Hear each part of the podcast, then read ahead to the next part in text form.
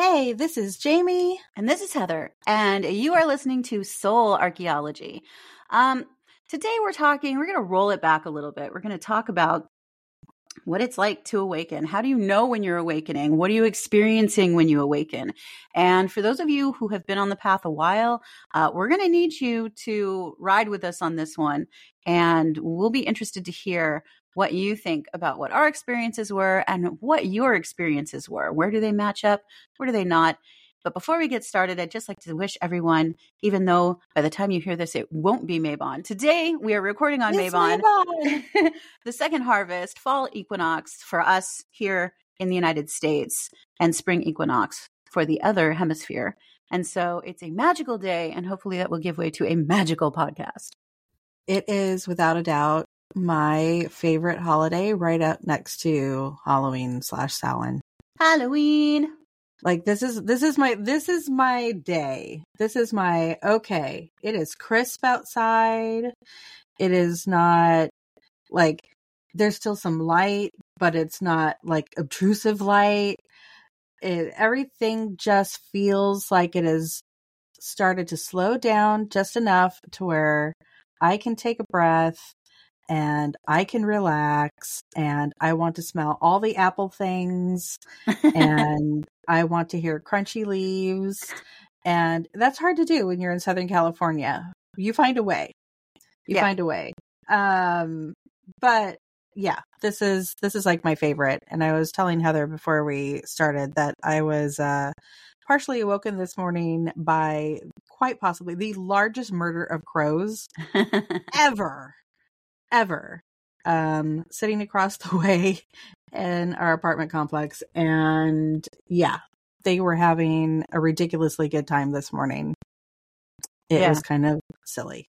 and you know now that we're talking about this in this context um you should have known that you'd get cold last night because that's oh, that's that's that's true. I got Mabon's cold last present to you. You got cold. You couldn't sleep because you didn't have enough blankets. Well, that was Mabon saying it's time to prepare for the darker season. It's time to prepare for Mhm. winter. And uh, yeah, you needed to go find a blanket. And I guess this is actually kind of the perfect segue into this um, because I know for me, my turn from the belief system that I had growing up into the belief system that I started to evolve into and adopt and adapt as I became a teenager was really due to the fact that I was very much into the natural progress of things. I was very much into um that kind of, you know, being more aware of the seasons and how it changed things and how it changed us. And it seemed like I had a much greater pull towards honoring that than I did a lot of the traditional um beliefs that I grew up with, which my household was mainly a I would say a an non-denominational Christian household for the most part. Um, we really didn't do a lot outside of like holiday uh worship, if you will, um, as far as like going to church and things like that. Like when we'd go to visit other family members, we would on major holidays, we would, but it wasn't until I became like maybe 13, 14 that all of a sudden, like it took a turn and it was like, okay, now we're going to go, um, like for, for a while, my dad adopted a seventh day Adventist. So we went every Saturday and Ah. I hated that um that was like this feels weird this goes against everything that like i had initially grew up with like why are we all of a sudden going on saturdays i don't understand this and what was the um, impetus for that?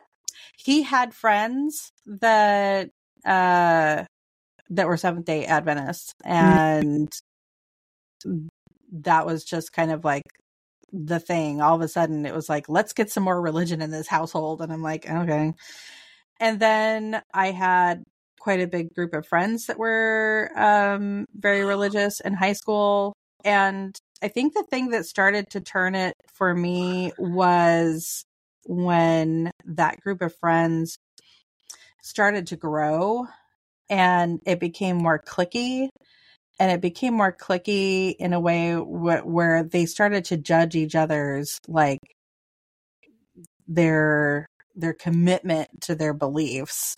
And it's like mm, i don't know i don't know if this is for me actually. It's like i'm down with like this much of it but I don't get the, you know, it's like then all of a sudden, like the normal group of people that I would hang out with, all of a sudden I had from this other very clicky group of friends, it's like, oh, you probably shouldn't hang out with so and so because I've heard X, Y, and Z. And it's like, um, correct me if I'm wrong, but didn't Jesus like go out and like hang with the lepers and the prostitutes and stuff?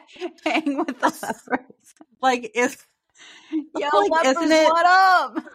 like, like, isn't it all about love and like just meeting people where they're at and things like that? Like, only, only get, those who are deemed worthy, Jamie. I so that was kind of where it started to take the turn, and I was like, mm, you know, I don't, I don't like this. I don't like you. I'm I'm not going to go out and hand out little pamphlets. This was this was kind of like the the cutoff, the grand cutoff for me was when they wanted me to instead of enjoying Halloween, they wanted me to go out and pass out those little pamphlets. that was like Satan is in your candy. No. Um, sort of things oh, and I'm like, I'm I'm not doing this. This is ridiculous, you guys. Wow. I'm sorry it's my favorite holiday and I'm not giving that up. And there is no Satan in my candy and it has nothing to do with with dressing up and going door to door. This is a community building event. I'm sorry. This is the time that I get to go and like, you know, say hi to my neighbors and I'm like, you're not taking my fall away from me. When they tried wow. to take my fall away from me, I was like, nope, I'm out. Sorry. Big no, hard pass. Um and that's when I really started looking at it's like, well, you know, what would have what would have been in place of before all of this kind of more um fanatical generated hoopla became a thing what would it have been before? And it always kind of fascinated me to think you know everybody has a pagan ancestor. I'm sorry. I don't care what kind of background you have um everybody has a rustic because that's really what that word means. Um, it it just referred to the the farm folk, the the woodland folk, the folk that didn't, you know, necessarily have. Uh, I'm not going to say didn't have structure to their lives. Of course, they had structure to their lives, but they they weren't a part of a a bigger faction group that had um you know so many things laid out for them. They were they were just the regular townspeople in most places. So when I started to think about that, it was like those are the people that I identify with. I'm I'm the I'm I'm no highfalutin, you know.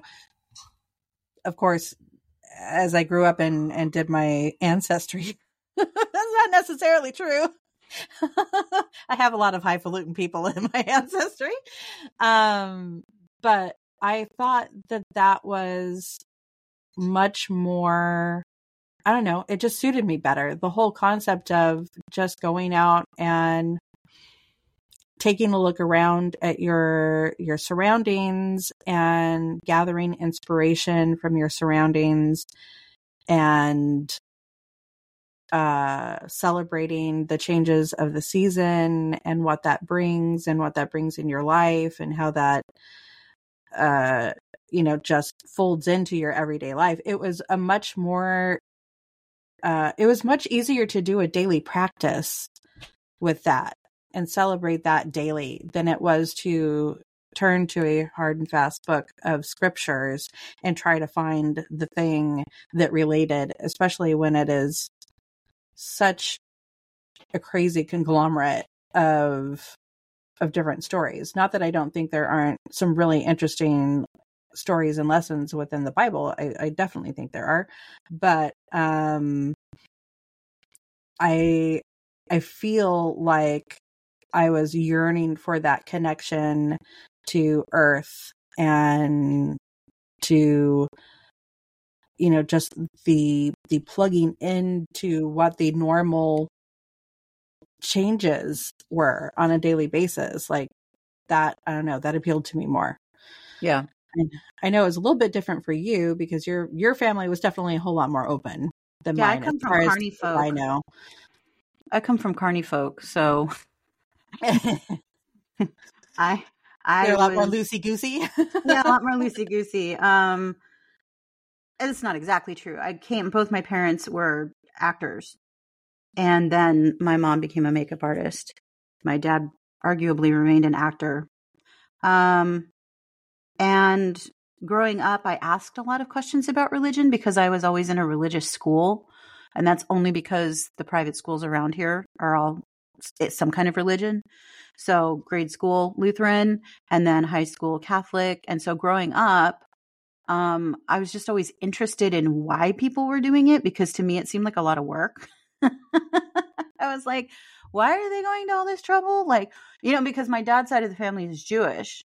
So I was already Mhm. aware at a young age, even before I started going to the religious schools, I was always, always already aware that religious people did a lot of things and there was a lot there was an energy of it has to be this way in order to be correct which never resonated with me not ever.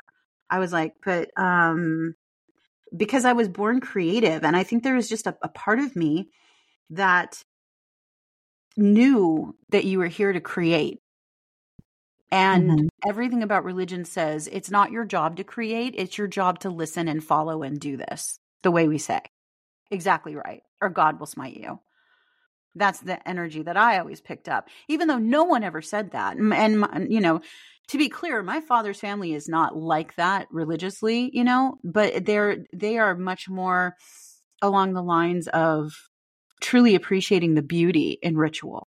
It just happens to mm-hmm. be Jewish tradition ritual. However, there was a lot of tension between my father, who was, as you put it, the rustic, Mhm. and his parents who wanted me to have a proper Jewish upbringing. That's where the rigidity energy came in. And um, my mom and dad were like, well, sorry about it. That's not, you know, necessarily in the works. They tried. Um, they tried to put me in some, it's still just down the street, some Torah school, some Jewish school. I don't even know what it's called. I'm such a You're fucking going to. Hebrew school. Uh, yes, Hebrew school. Thank you. I'm such a heathen. Um, and they tried to put me in there, and it was sort of like I remember it to this day. They had everyone. It, wow, that was so inappropriate. I can't even say it. Um, they had everyone file into this room, and they were. It was like they were trying to make it. They were putting on a show for the parents, essentially. And Mhm. my little brain was like, they're putting on a show for the parents. When my parents leave me here, I'm going to be in trouble. I didn't feel good about it. I felt like I was going to have to be Jewish. and whatever that looked like is what I was going to have to look like. And I didn't want it. And um, so I, but I was a very polite child, unlike now. And I sat there through their presentation. I think finger puppets were involved. It was some sort of Bible story. I don't remember what it was because I just kept, I remember looking around at the children's faces and trying to see what they were doing, thinking, was I the Mhm. only one who thought this was absolutely insane? You know, this it wasn't enjoyable and the parents were all standing around the perimeter and the energy of the parents was like so it was so thick with discernment, but not their own discernment, the discernment that religion had given them throughout the years. Are they telling Mhm. the story correctly? Are they going to teach my child the proper way to be a Jew? And I was like, "Mm, this is horrible. Please don't make me go there.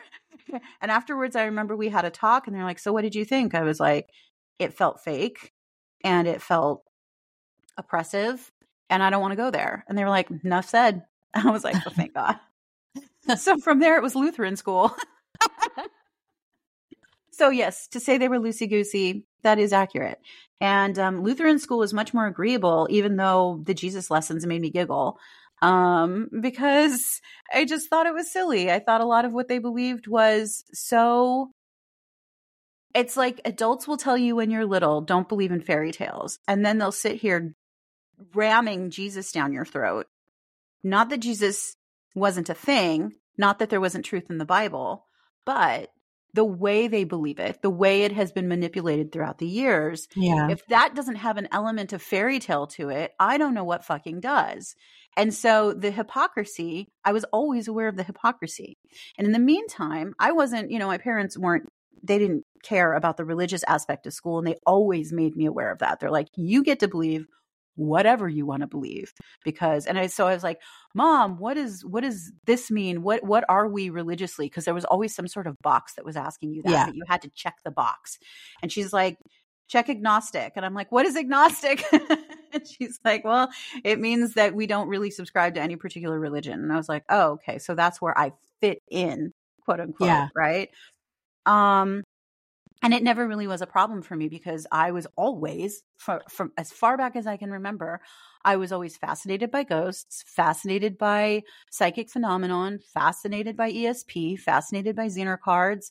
Um, and I wanted to know more about that. I my parents mentioned Edgar Cayce, the sleeping prophet, once, and I was like, "I'm sorry, what?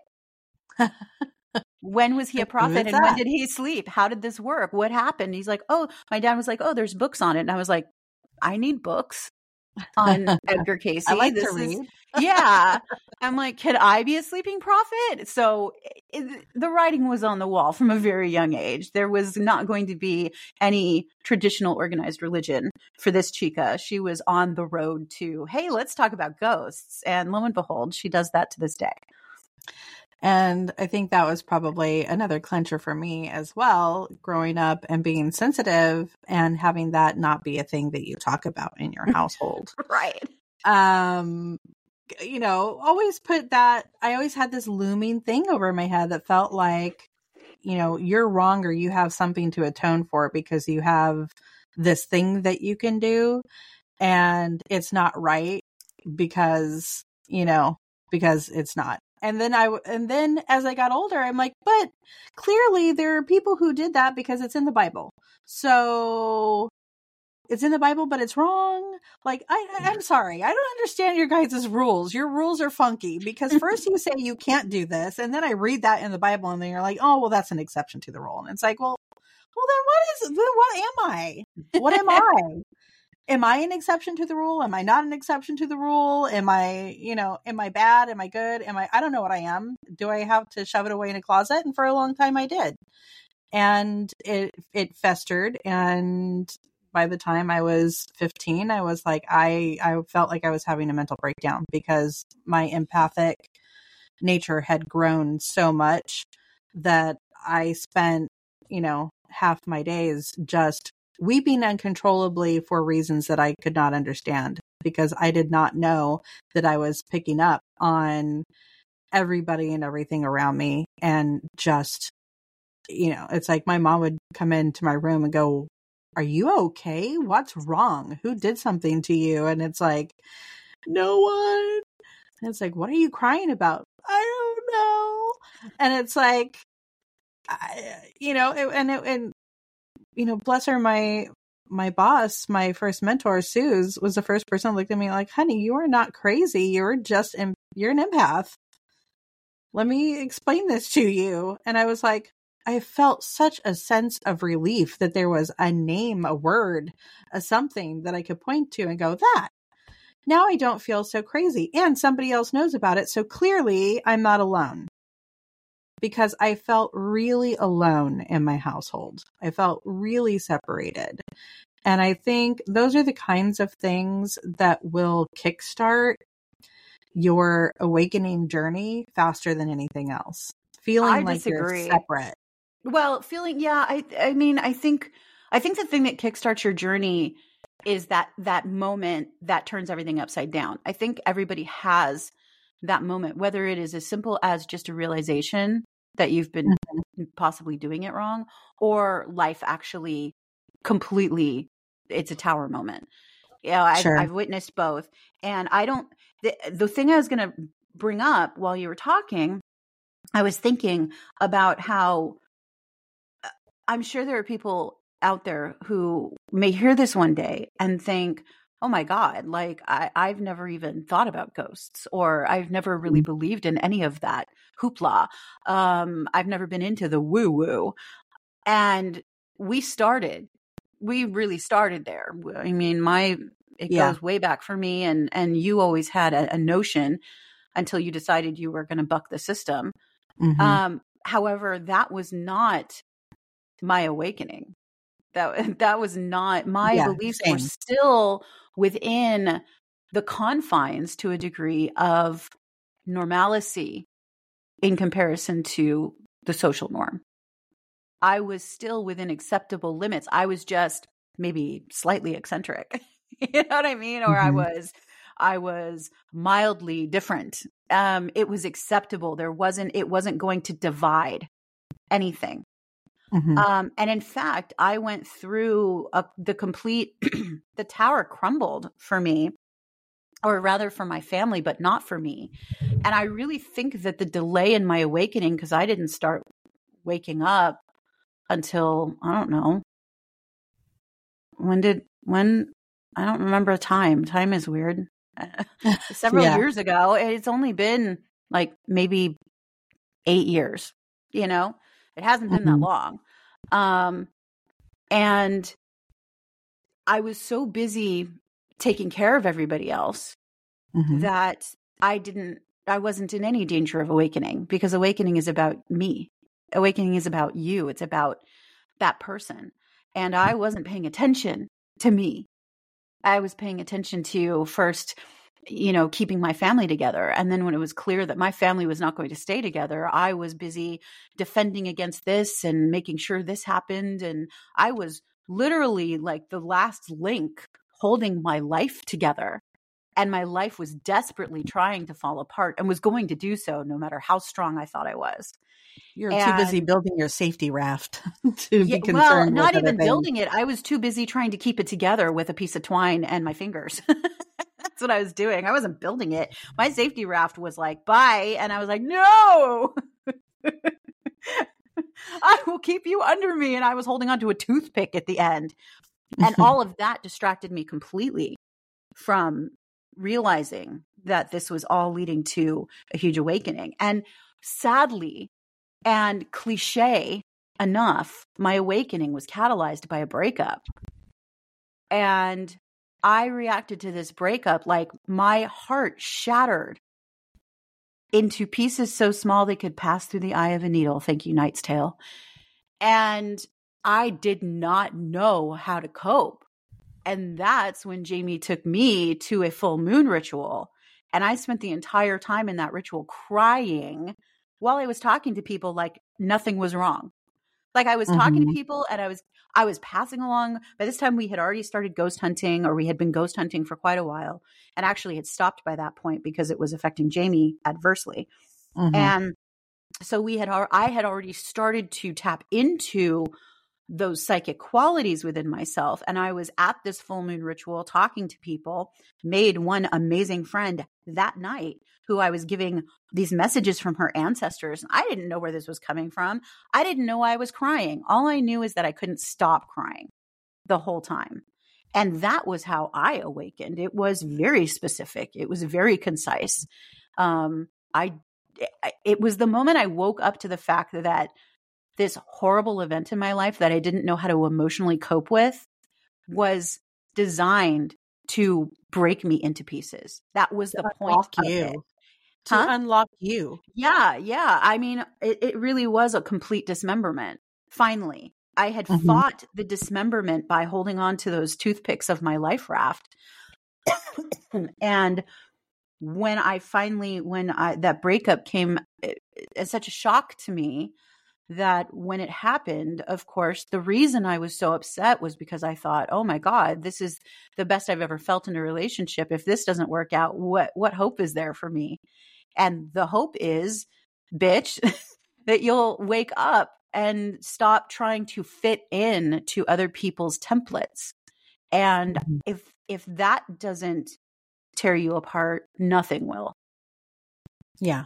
And and that's really the big the big key. The the big key is it's an unlocking of you for the for the most part as as we go through life when we're younger when we're growing up everybody kind of sets things out for us the same way that your you know your your parents used to set out your clothes for you in the morning when you were in kindergarten and say here this is what you were going to wear. Things get dictated to you and they just get dictated to you over and over and over again until you reach a point where you're like wait a second. Do i identify with the things that people are laying out for me or do i identify with something else does this still mean something to me or am I yearning for something more? Do I even know who I am or what I am? Like, is it actually my choice or is it someone else's choice that they've just kind of, you know, this, this layer that's been laid over me that really isn't authentic? Um, that's and for me it did start at 15 it was at 15 at that moment when when my lovely mentor said you're an empath that something clicked and something snapped open and that transformation started. It was a slow transformation. And for some people it's like oh my god everything's changed. Like i i did a thing and snap and and you're like shot out of a cannon. That process still takes a while but the beginning feels like i've been shot out of a cannon. Mine did not feel like i had been shot out of a cannon. Mine felt like somebody simultaneously pulled the rug out from underneath my feet and then put a couch underneath me. And it was like I both, you know, at the same time couldn't stand for a second and then had a much nicer place to fall into. And then it just kind of kept evolving. But as you start this process, there's all of these crazy things that start happening because you start listening to conversations differently. People around you start, you all of a sudden start to go, uh, Am I still comfortable around this person? Their beliefs and their ideals and and how they live their lives. Does that make me uncomfortable? Why does that make me uncomfortable? What is it about it that that like unnerves me a little bit? And it starts to create this sort of anxiety around am i ever going to fit in anywhere ever again? And that's really that like you have to get to that point of it doesn't matter it doesn't matter if I don't fit in anywhere. I, I need to fit into me first. if I'm not fitting with my soul, with you know everything that's inside of me then then it doesn't matter if i click with anybody else outside of me the exterior is just a reflection of of whatever i'm going through so but you got to get to that point and well, and from and from that point, it just continues to be that point over and over, over in again. different ways. Yeah. Because you don't realize it's it's you've been so indoctrinated into fitting in in on every level that you don't even realize mm-hmm. where where it exists and where it might not exist. It exists on every level. So just because you make the decision that um you know oh um my family thinks tarot is devil's magic, but I'm going to sneak these tarot cards anyway. And you feel mm-hmm. like you're breaking a rule. So that's one level. Then all of a sudden you decide you're going to let your family know. You're going to come out of the broom closet, as it were, and you're going to let your family know that you're doing this tarot and whatever rituals have come along with it as you've grown more confident in your practice and you've evolved it. And um, and so you let your family know, and then you go through that part of testing the boundaries of fitting in. Like, what does it feel like to not fit in? And I find that most of the time, these steps we take, and this isn't true, eh, you know, completely for everybody, but I think most of the time, the thing that we've been avoiding once we actually do it, the response is not what we expected. And it's mm-hmm. a lot gentler and kinder and more understanding. There are those people who have very rigid, for instance, parents who do not accept that mm-hmm. on, in any way.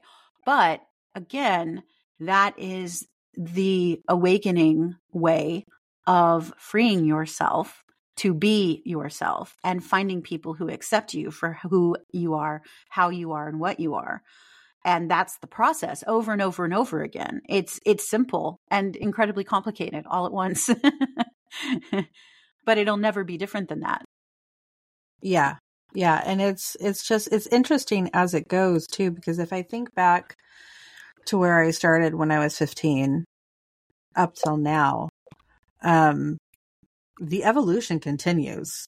You know, a lot of people I feel like a lot of people have this idea that oh, you're giving up something to latch on to something else. And that's not necessarily true. I think there might be a bit of a transference in the beginning because you're looking for that kind of structure again because for a while it feels weird not to have it. So you're like where else can I where else can I gain that kind of structure but it's different enough to where I don't feel like I'm doing exactly what I did before and you you have to go through a lot of you, you kind of have to weed through a lot and then you start picking you know well well what really does resonate with me?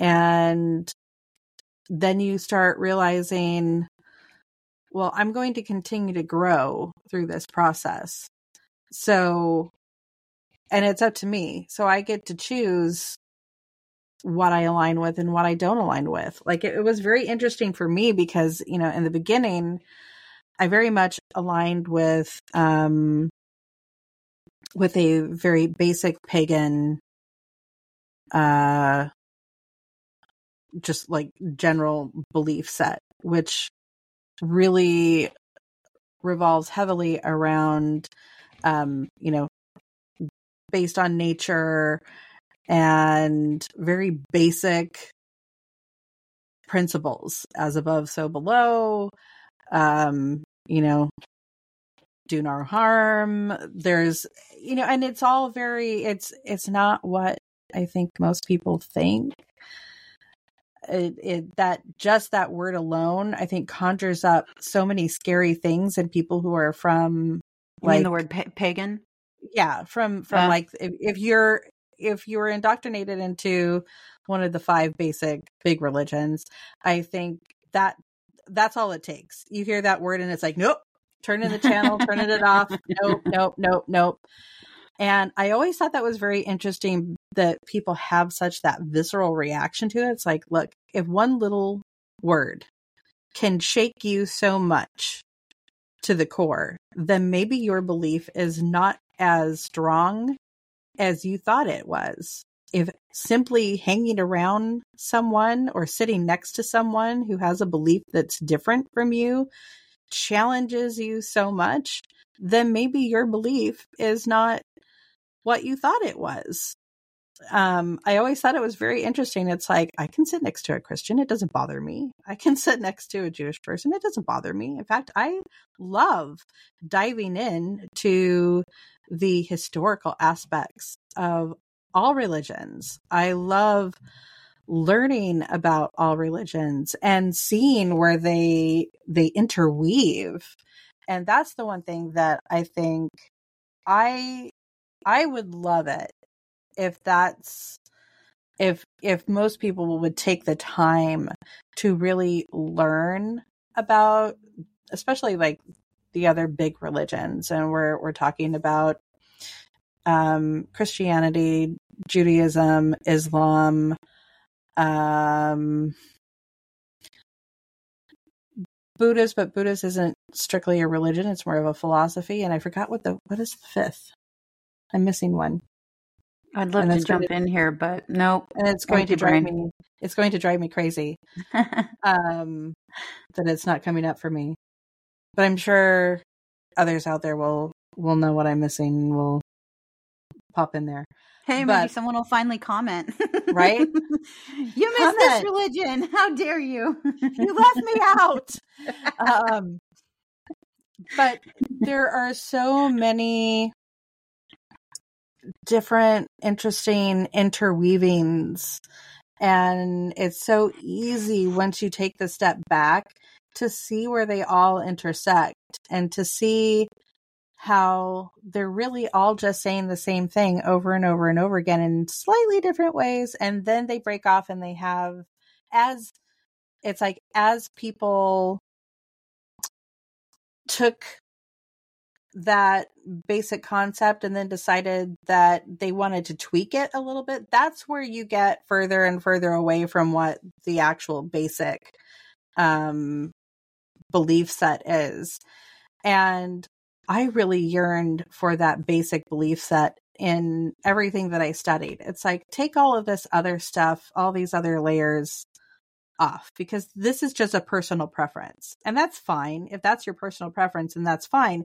But don't take that and turn it around and make it a, but this dogma. is how you have to do it. Yeah, it's you when know, it becomes dogma. Someone, yeah, exactly. That that drives me insane. That I can't that I cannot take. But well, and that makes perfect sense because that was your creative soul yeah telling you that you came here to create. So that's yeah. the same message that I was receiving was it just the dogma is where it goes wrong. That's where you are then subscribing to someone else's distortions.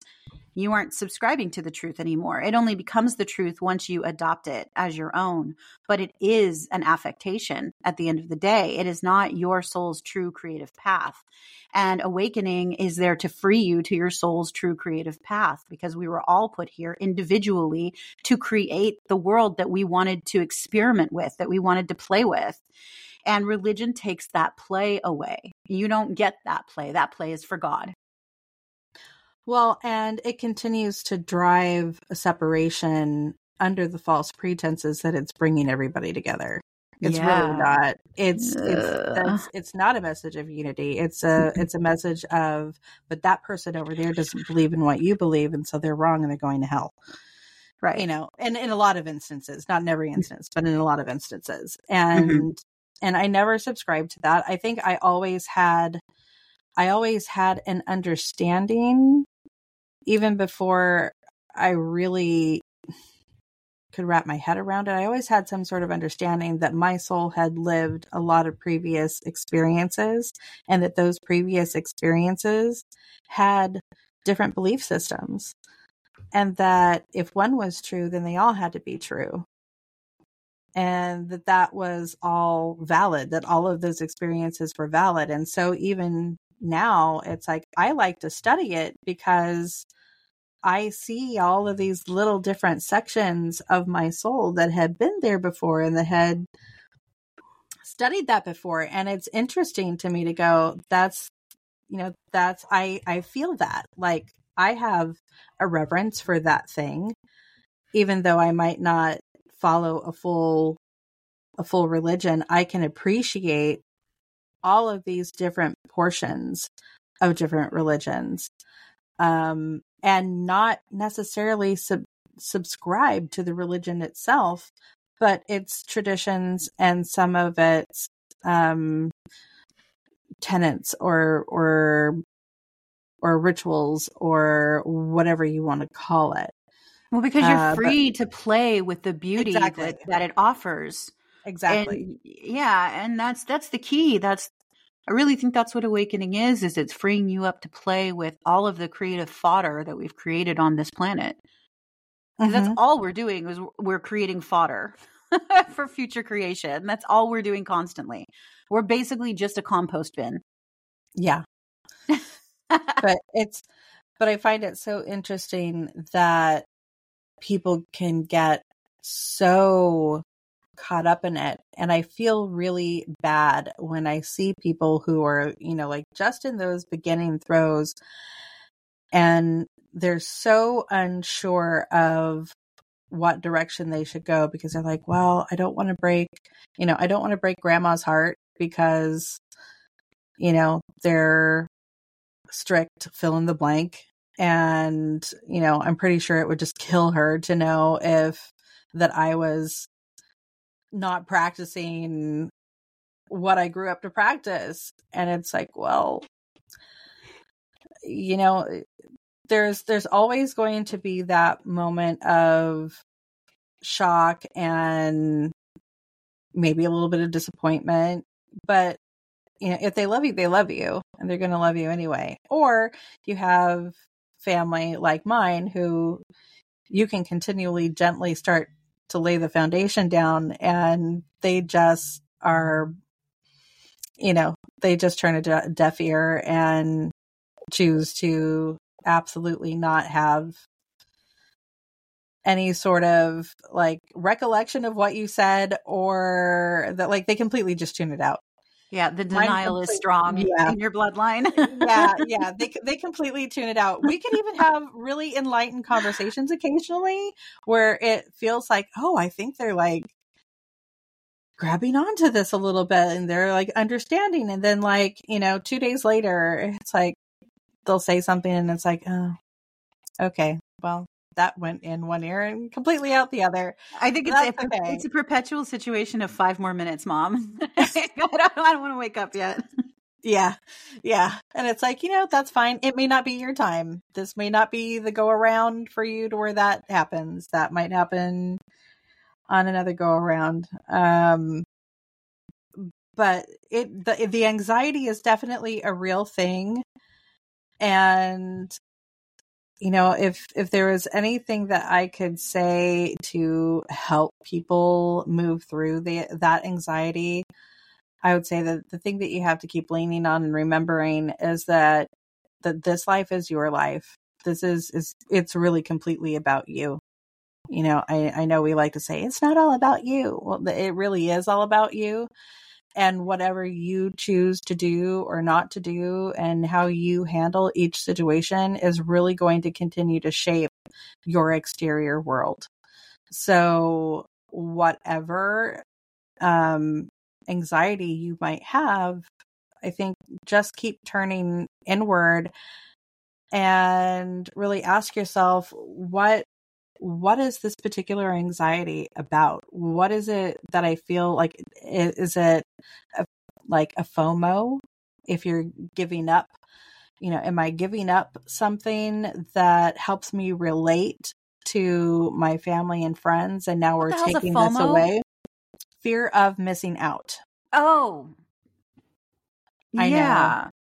Yeah you know are do i have a fear of missing out because i'm not going to be a part of this particular thing anymore you know if i if i don't participate in these particular family traditions if i don't participate um you know in uh in in Wednesday night Bible studies anymore? Am I going to lose those friends? Am I going to, you know, the there it's it's a real thing, and I because I worked for quite a while at a metaphysical business where we held um you know open space for for rituals at least once a month for full moons.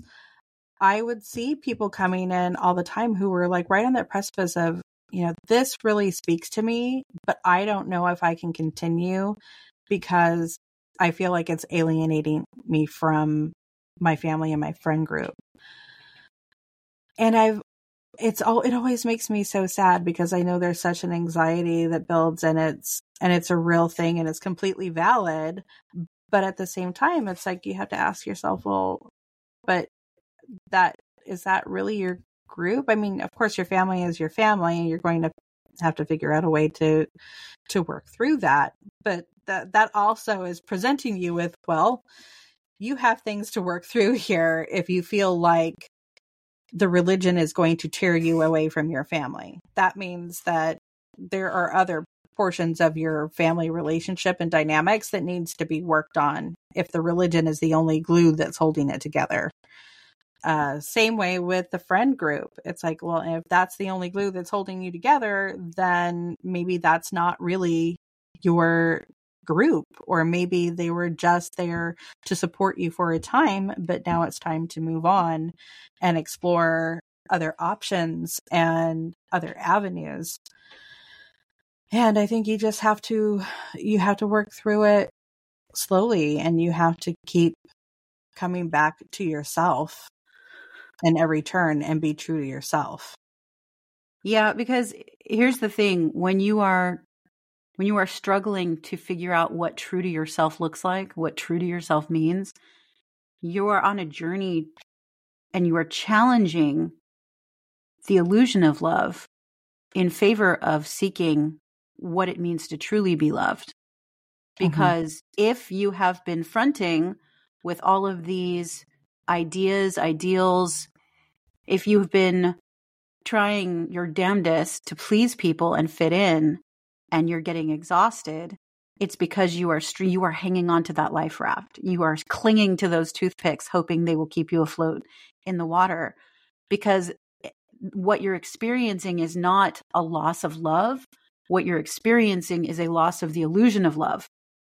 Because yeah. if they don't know who you are, they don't they can't love you. Well, and so, if they won't accept who you are becoming, because growth is well, is a part of life. Yeah, and that, well, that's what I was getting to, though, is that you nine times out of ten they will accept who you are, at least eventually. It may not feel that way in the moment, but eventually, people come around because people do. um, but the truth of the matter is, is that you cannot experience love until you know what it is to love yourself. And you can't love yourself if you're so busy hiding yourself from everyone else because it means you don't even know who yourself is. That's why it's so scary, this awakening process. That's where the anxiety truly comes from because we are buying into a false narrative that tells us we need to be a certain way in order to receive what we think we need. And awakening is here to tell you, hey, that's all an illusion. That's not true. But that's a really thin thread to hold on to. Yeah. Because it feels like if that thread breaks, then I have nothing. Nothing. I've lost the illusion of love because it was good enough for me up until this point. Why'd I have to go mess with it? Why'd I have to fuck everything up? You know? Mm-hmm. Um, just for the possibility that I could actually receive love without feeling this tightness in my chest without feeling like I can't do certain things that I really want to do because they're unacceptable. Yeah. That that sounds like a huge gamble. And all I can say is as someone who's been going through the process for years now, it's not a huge gamble. You're going to be fine.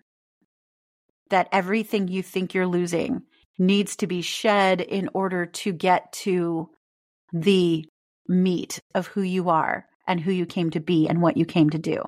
And that as you shed those things, you are going to feel the loss. You are going to grieve your losses. It's going to be sad at times, but you will always be provided with more resources because that's the blueprint. That is the blueprint on every level. You will always be provided with more resources. True. And I have I have grown to understand and appreciate that a wider circle, a bigger circle is is not always necessary. Like as I've gone through this process, I've ad- adapted and adopted a lot of uh, realizations and beliefs that have surprised even me things that I'm like, eh, I don't think I'm really into that. Because the further you go, the the more doors open, the more the more you're you're cracked open, the more you learn. Well, I kind of have to accept that. If I accept this over here, then I kind of have to accept this and this too as a possibility in this world. And your circle might get smaller and smaller and smaller, but to that I'd say, you know, quality over quantity at that point. Yeah. Yeah. You know, do you want a bunch of fake friends? Do you want a bunch of, you know, like everybody's hi and then turns around it's like, "Did you hear what?" you know, I would rather not have that. I would rather eliminate that from my life and go, "Okay, well there's, you know, there's six more people off my friends list." Uh I would rather gain two really solid friends that I can go to and go, you know what? This is going to sound crazy, but here's what I'm like grappling with this week and have them go, ah, okay, okay, let's get into it. Let's talk about it. I would rather have that than the illusion of of friends who are really, you know, just uh barely acquaintances, you know, that really don't care to know me in a way that's that's good for my soul. Well, and having said that, I think there are a lot of people out there who are on the cusp of awakening and the thing that's stopping them is they have a story that those people won't want to know them on a true level. Mm-hmm. Um, and it's because part of the handshake with fitting in means not showing the ways in which you're hurting. It means it means making making everybody think everything's fine. And that puts someone in a, a state where they start to believe that no one can see them this mm-hmm. is again goes back to that handshake with invisibility. We create it ourselves. We create our own invisibility. And the question is, how are you creating your invisibility? If you are showing up to these relationships, presenting a certain aspect of you as the entirety of you, then you have agreed to withhold from those people and you're not giving them the chance because you're afraid to be vulnerable enough to give them the chance. And if you're not giving them the chance to say whether or not they will accept this, these other parts of you, then you don't get the right to tell the story that they won't like you that way. Oh, 100%. And we started out that way. I hid parts of myself because it feels which is why I didn't to like walk into a professional situation because we knew our, we knew each other initially from work and go yeah and and, yeah. and I wasn't and go, sure. Hey, I, I can speak to dead people. That you know that feels weird. Well, and I wasn't sure I wanted I wanted to be friends with you because I was like, no, she's like she's like she's withholding. Like there's all all I picked up on was insecurity, and I didn't know what the insecurity was regarding. Oh, also and I was like, oh yeah, right. And I was like, oh no, because here's what I knew about myself is that I am I pull people out of their shells. I'm a fixer. And there was a part of me that I hadn't quite consciously connected to that was like, you're tired of doing that though. Can mm-hmm. we like not collect another sheep, please? You mm-hmm. really like it's time for you to start looking for people who can stand on their own two feet. And mm-hmm. so when I was hit with that insecurity energy, I was like, no, I don't I don't think so. No. And then you slowly started to come out of your shell and I was like, "Oh, okay. Oh, that's what she's insecure about? Oh no. No, no, no this is the basis of our friendship. this is why we will be friends. Okay. Yeah. Yeah. Yeah. And uh you know, so you never know when that's going to happen. You never know when that's going to be the case and you got to give it a chance. You do have to really give it the chance to to flourish. You have to give people the chance to accept you and you never know what other people are hiding in their closet you know, it's like you coming out and saying, "Hey, I think I think I'm growing. I think I'm changing. I think my belief is changing and I think I accept this this and this now." Um or I want to explore this this and this at least. And it's it's not about like, you know, nobody said you know, tear down your your house of beliefs and go build another one you know three miles down the road because it's more like, no, I need to take the time to explore and figure out what that's going to be. You don't have to jump from one thing into another thing. And you can identify with some things that maybe a spiritual teacher says and not everything. You can, and then you can take those beliefs and you can change them again. You have free will for a reason. You get to choose whatever you would like to choose. And, and, and while you're doing that or something to help you do that, you have to stay mindful of your belief system when it comes to punishment because that's another mm-hmm. thing we've all been indoctrinated into is the belief that if we don't do something right we will be punished and as a result of that we have taken the uh, natural consequences that come of our actions and we have applied if I do not like what happens to me, I'm being punished. And that's not true. There is no punishment in the natural world. It is just energy. It is just an expression of energy and it is not done to you and it is not done to keep you in line. A natural consequence is just a result of your actions. And the the more that we can be conscious of the idea that we're not being punished, the more freedom we have to start playing with the different ways we can express ourselves. Absolutely. Absolutely. I can't I can't ex- I can't emphasize it enough that there is no such thing as punishment. Yeah. And I know that there will be some people out there who do not believe me, and I promise you it is your programming. Yeah. It, it it really is and it's and it's hard it's hard to explain that to people especially you know if you've if you've had some really rough circumstances in your life if you've had some really distorted relationships with people if you've undergone any type of abuse if you've experienced all, a narcissist um you know it's it's really difficult to hear those words because what it feels like is I chose that for myself. Yeah. And you did choose it for yourself, but the caveat to that is you chose it because it was going to open up a new road for you. It was going to open up another portion of yourself that's locked away.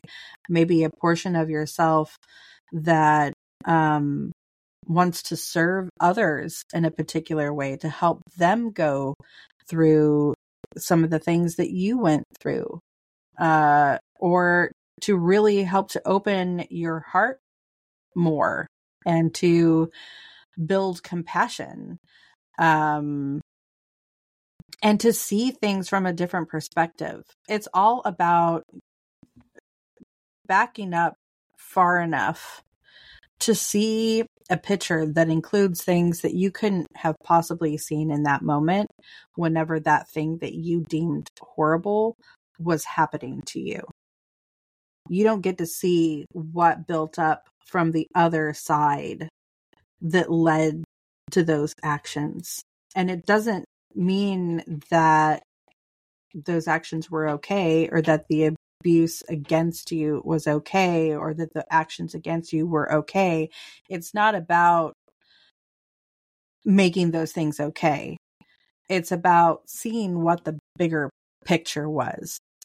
We're all are God, how do you even say it? It's like I, I always turn back to nature and I look at like things like the the redwood forest. If it wasn't for hundreds of years of horrible fires burning trees down, we wouldn't have them because it literally takes fire to open the seeds to grow those big, beautiful trees. You know, it, natural disasters lead to some of the most amazingly beautiful um, national parks that we have or or world wonders it's if those things didn't happen we wouldn't have those things that we appreciate. We often don't think about what caused them. We think about how amazing the end result is.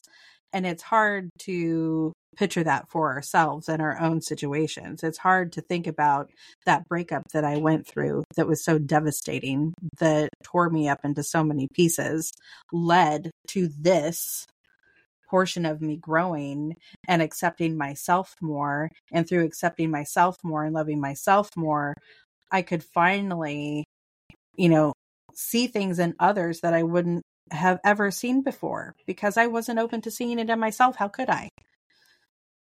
So, you know, that's that is a really really hard thing to go through.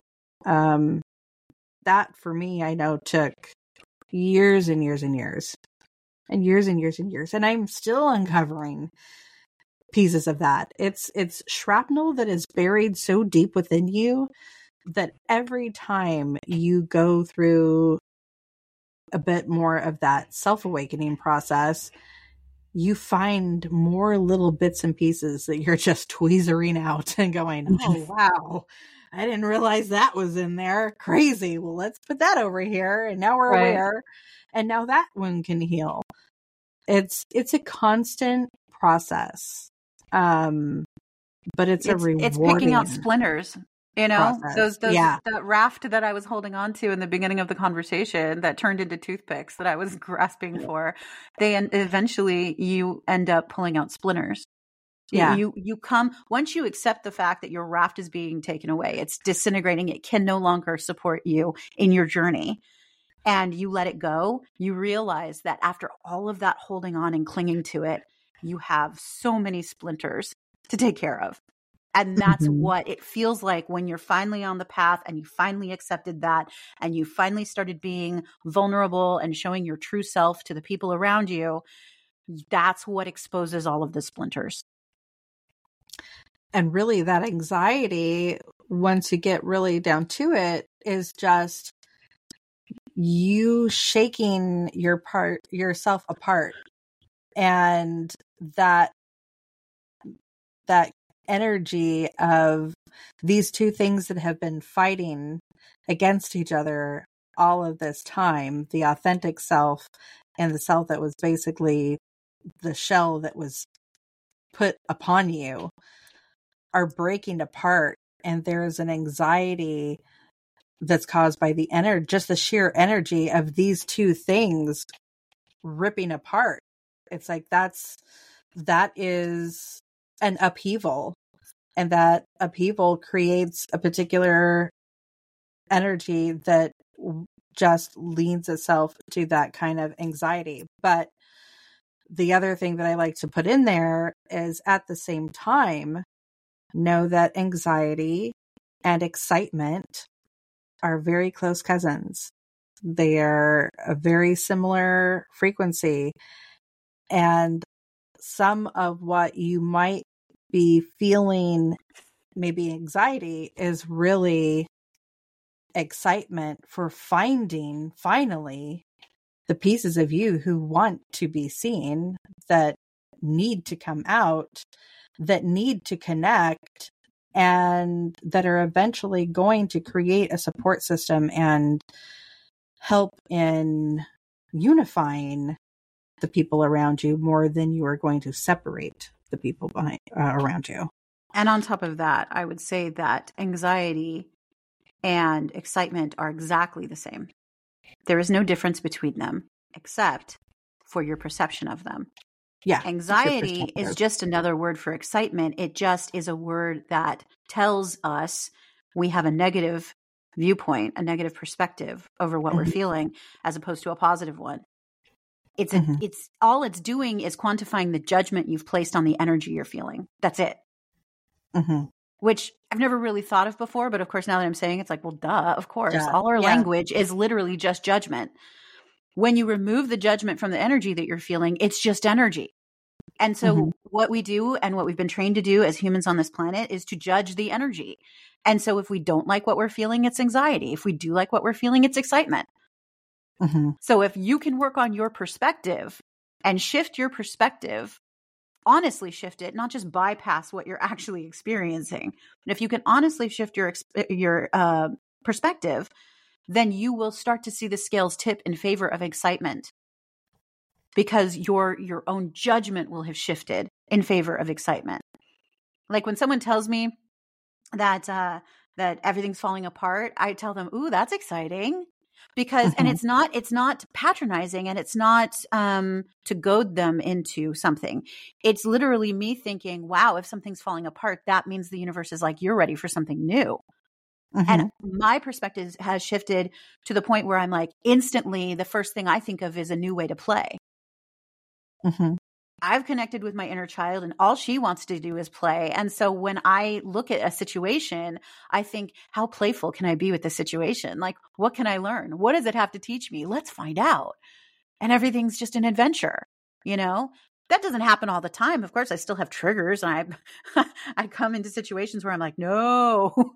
No. I don't know. I don't want to do that. That doesn't sound playful at all. That sounds horrible."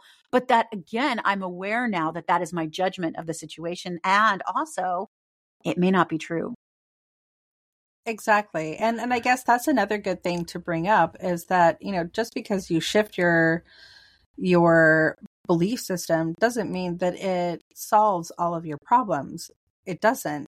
It's it's still another way to help you work through the issues that you discover one step at a time. And I know um, for me, just going back to what you were just saying, for me, I find that my perspective shifts greatly when I turn it around and commit more to myself. When I make a commitment to myself, it immediately changes my perspective. And I'll use my surgery as as an example. Right before surgery, I was of course anxious and nervous because a lot of things can happen in a surgery. You're not guaranteed any specific outcome. Um but right before I went in, I kind of, you know, had that moment with myself where I said, but it doesn't matter because this is a commitment that you're making to you. And this is why you're doing this. This is the biggest self, this is the biggest act of self love you have committed yourself to up to this point. And that's why it's going to work. And that's why you're going to be okay. You are protected. It's it's going to be fine. And that really gave me such a beautiful sense of peace going into it um that I don't think I would have had had I not gone there for myself had I not um had I not just put that out there. So mm-hmm. I have found and this is more of a recent thing really too is the the more that i kind of turn it around and go okay well if you're doing this for you then how does that make you feel? You know are you are you still good? Or does it make you feel uneasy uncomfortable? If if it makes me feel uneasy uncomfortable after i've done that then I have to like put it aside and go, hmm, that might be something that we need to ruminate on a little bit more because obviously there's still something there that's unresolved. But for the most part, if I turn it around and decide, okay, we're going to look at this through the through the lens of of a commitment to you, to your authenticity, to your health, to your mental well-being, to your physical well-being, fill in the blank. Whatever it is that that that that perspective is going to do for you put that lens over it and then ask yourself how do i feel about it? If it's if it's not directly helping you in any way then you know then again that might be the thing to re-examine. Just my thoughts. Yeah. Good times good times. Yeah well, this obviously we've done the thing. we, totally, we've done, we totally have done the thing. It didn't exactly go where I thought it was going to go, but I like where it went. Good. This is this is a you know we don't always get to have these kinds of conversations. I I think we don't always get the opportunity to like roll the dial back because we're so far down the road that sometimes we forget, oh yeah, this is what it's like in the beginning when mm-hmm. you're going through all of this and it's and it's scary and you have freakouts and you don't know what to do and you have you know transference of of you know like transference of the dogma where you're you know maybe instead of uh putting all your faith in in a priest or a preacher or whatever you're putting all of your energy and you know, and commitment into a particular guru, you know, the, there's all of these little things that you go through in the process that just creep up and bring up so much that it's it's nice to have these kinds of conversations where we do get to go back and kind of talk about that. So I enjoyed yeah, it. and I think that I think that your original concept for this discussion today, the reason it didn't look like that is because we're no longer in a place where we can deny our experiences. Uh, that didn't come out right. We aren't in a place where we can deny our experiences, and we've had so many experiences and we've worked through so much stuff that we're not meant to come at this subject from the place we would have even a year ago. Yeah, true. We would have to deny everything that we've experienced since then, and that's just not possible. And it's probably not what people need to hear, even though we would like to tell people, you're going to be okay, you're going to make it through, you'll feel really anxious, you might feel weird time slips. I think there are plenty of people out there talking about it. Mhm. And the only thing we have to offer that hasn't already been offered is our very own perspective, which comes from where we are. It just, Yeah. where are we at the moment? That's all we can offer. And so, whoever's meant to hear this, I'm sure that it'll be what they need to hear. Yeah. That just seems to be the way it works. true. True. And uh I don't know about the rest of y'all, but I am like I said this morning I woke up and it was like, "Yay, fall." So I am definitely feeling awesome about going into fall and talking about all the things that fall brings up like shadow work and ghosts and all the fun gifts that different individuals have and how you connect and how you receive and yeah that sort of thing. Because it's coming. Because there's no way that you just can't talk about that. And heather is giving me weird face I, I couldn't hear you for a minute, and I was like, "Where did she go? We're so close to finishing." No. nope nothing nothing went out on my end it may have just been Okay, good. Okay, good. on your end All right. Well, I mean, if things are going to get fickle, let's end the show because I'm now I'm freaked out. Technology All says right, it's y'all. time to stop. Um, check us out on our social media platforms. We're on everything, and uh, yeah and uh, yeah, well, whatever. We have a meetup on Saturday. It's cool. It's fun. We always talk about cool stuff, and we can answer questions. Yeah, absolutely. And that is on um why am I totally can't think of the word. I am having such this is yo, this is a part of having weight loss surgery. I am 2 weeks out. Uh, thank you for everybody who sent well wishes. I really appreciate it. Um, recovery is going great. It's just very slow, and part of it is complete brain fog sometimes because my intake is not a whole lot. It is Discord. Discord is that thing that we meet on. Right, Holy right. Oh, that's what you were thinking of. Okay, yeah, yeah. I'm It's like, on what is Discord. the word? Every time we release a show, we do a Discord meetup so that we can talk to people, answer questions, hear what's going on in your life, catch a vibe. I don't know. It's fun. Come talk to us. We'll say stuff. You'll say stuff. It'll be a thing. yeah. So we'll see you next time. Woohoo! Bye.